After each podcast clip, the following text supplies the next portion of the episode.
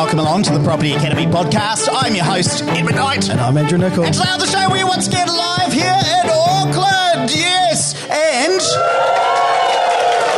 Oh, thanks, team. And it is not just exciting because we are live here in Auckland, it's also exciting because we've got a co host for this episode.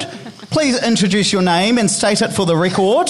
Hi, I'm Katherine Barrow. And Kat, talk to me. What is your question? What are we talking about today? So, today we're talking about what impact the Labour government might have on the property market. Fantastic. Andrew, dive in. What are you thinking about this? How might Labour impact the property market? So I've been trying not to think about it this week, Kat. So I went around the country just drinking my sorrows. Just kidding. it's a really hard one moving forward because the Labour government isn't a big fan of property investors. So the people in this room are going to get a hard time over the next few years. Having said that, I would never vote for them personally, not that I'd tell you how to vote, but we do make a lot of money in a Labour government and property. And so it may change the way or where you invest, but I think there's some really, really good opportunities moving forward. Now, the first big opportunity is that the Labour government and their huge debt that we now have will result in very low interest rates for a very long time.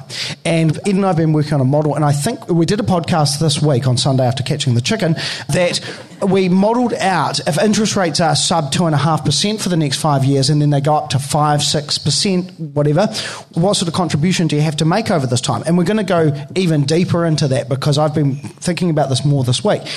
If you use the surplus that you earn from your rental properties now, even on a modest yield, even on a high growth property in Auckland, you'll generate enough money to tolerate circa 5% in five years' time.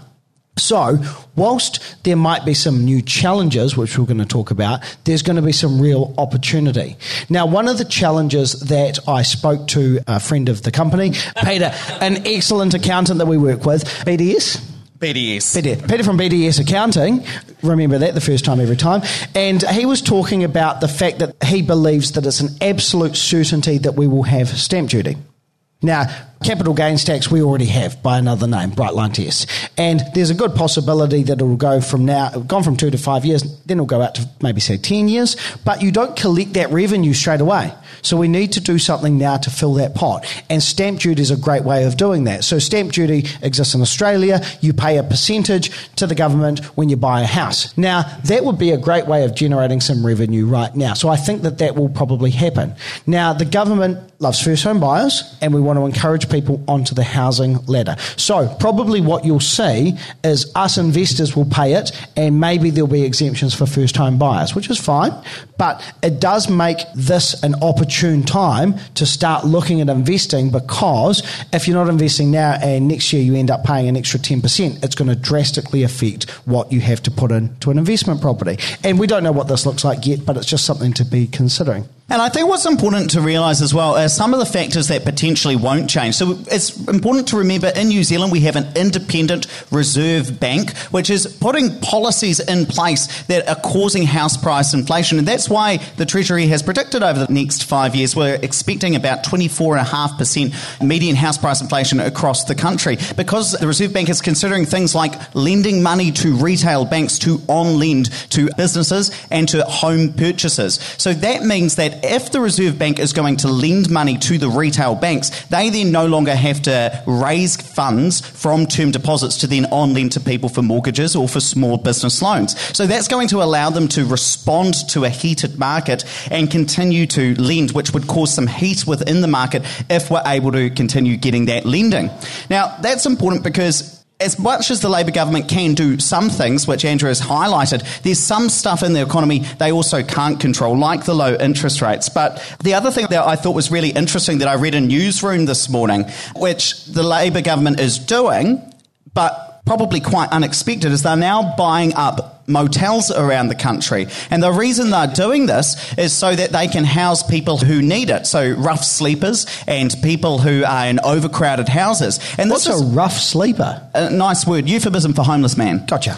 And if you think about that, Kat, the interesting thing there, the impact that'll have on the market is that first of all, people who currently own motels they're going to be cashed up, and so we'll be able to do something with it. But it's also going to mean that there's less competition within the motel hotel market, and that is going to mean that it's going to be a better trade for motel owners even though COVID is, is currently meaning that there's no travellers around the country. And so that's going to balance that out. So sometimes the government do things which make sense, but also have a positive impact. Like, it's hard to deny that that's going to have a positive impact for motel owners around the country, especially if you're in a small town like Napier and the motel down the road is now bought up by the government and repurposed for something else. That would have a positive impact for you. So it's going to have some interesting factors or flow on effects that you wouldn't initially think of. But I want to ask you as well, Kat, before I keep rattling on, how do you think the Labour government might impact the New Zealand housing market? wow, put me on the spot there. Yeah, he does that to me as well. It, it'll be interesting. I think I have no idea. Actually, that's why I asked you. good, good answer. I think also the other thing to remember is that we do have a serious retirement issue in New Zealand, and we actually we do worldwide. So whilst the government does want to make it a bit more of an even playing field for first home buyers, I met with an investor just yesterday, and he's from Sweden, and no one in Sweden owns property, not to the extent that we do. And it's very rare for that to happen. And so in New Zealand, there's almost this God given right that we own a house. And it's really, really hard. But we don't like that. I'm looking at all you millennials in the room, including me. We want to be able to still go out and we still want to be able to buy a house. And so as a result, our government is going to try and stop us investors. But the reality is, often the changes that they make will push prices up. Same way ring fencing has pushed rents up. So in Australia, when they introduced ring fencing 10 years ago, whatever it was, that flow on effect was that rents got pushed up. And in New Zealand, probably we'll have some of these policies come into place. And then in a few years' time, we might have a change in government and some of them will get undone as well. So I was in the Koru Lounge the other day, and it was on Sunday, the day after the election, and I walk in there, and I'd been tossing and turning all night. I know, and this is actually without a word of a lie. I'd been tossing and turning, thinking about, well, what's it going to mean for us within the housing market, but assets broadly speaking as well. And who should I see sitting there but my favourite commentator on tax? And any of you long-term listeners of the show will know who it is. Does anybody know? No, Dave's favourite economist. No, favourite economist. Favourite commenter on tax. Peter Dunne. Peter Dunne, former leader of the United Future Party. Because, God, he is a sensible man when talking about tax. We're not going to get into today. So I sat down and I said, Peter, I'm going to harass you now. Let's talk tax. And God, we had a wonderful chat. So I said, Peter. I just imagine Peter ringing his wife afterwards. I'm, I'm not going to go to the Koru Lounge anymore. I'm cancelling our memberships. but I said, Peter, you have a, a, wealth of experience in politics. How do you think this is going to change our country? And he said, Do you know what? The interesting thing is, we've had so many national voters switch their allegiance to the Labour government. I mean, for some very good reasons in many cases, given the disarray the party had yes. been under and the changes of leadership and the leaks and all of these things, that it's meant that in essence, the Labour Party is so in the centre at the moment. And if the Labour Party introduces anything that is vastly radical, that would cause them to lose that position yes. and potentially lose MPs. There was a fascinating article in The Economist that talked about that the more popular the Labour government gets, the more centrist and less radical they can become because in order to be able to enact more radical policies would cause them to lose some voters. Now, rightly or wrongly, that's just what the, the electoral maths of it. And so I don't think that we're going to see very radical policies like a wealth tax or we won't, yeah. or rent controls, but I think we will see some incrementalism within it, some of which may or may not be undone when National eventually come to power. And a big thing to remember is often the media. Anyone from the media in the room tonight?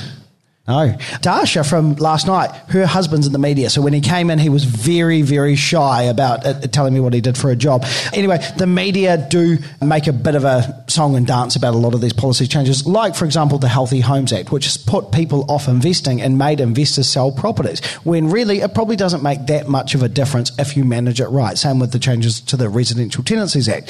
So just remember, as we move forward, there might be a little bit less competition out there in the investor market. Get in there before any of the changes come in, and you'll be fine. And we're not necessarily saying that it's all good news for property investors or property owners at all. There will be some things that come in that potentially don't necessarily go the property investors' way in the strict sense. But I think the message here is probably don't get spooked. Don't let it stop you taking control of your financial future and investing for yourself because you're worried that some policies that would negatively impact you would come in. Potentially there will be some, but I don't think they'll be so radical that would take away some of the benefits of property, like leverage, like the fact that you're leveraging multiple multiple times and somebody else is paying your mortgage for you. And we've had the worst of it this term. You know, we have had a bunch of things happen.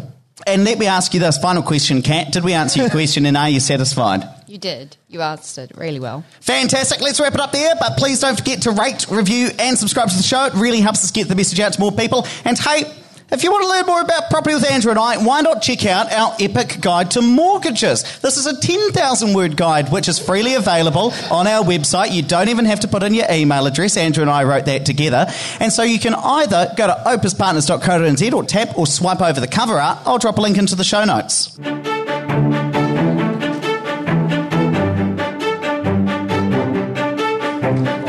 Thanks for listening to the Property Academy podcast. I'm your host, Ed McKnight. And I'm Andrew Nicol. We'll be back again tomorrow with even more daily strategies, tactics, and insights to help you get the most out of the New Zealand property market. Until next time.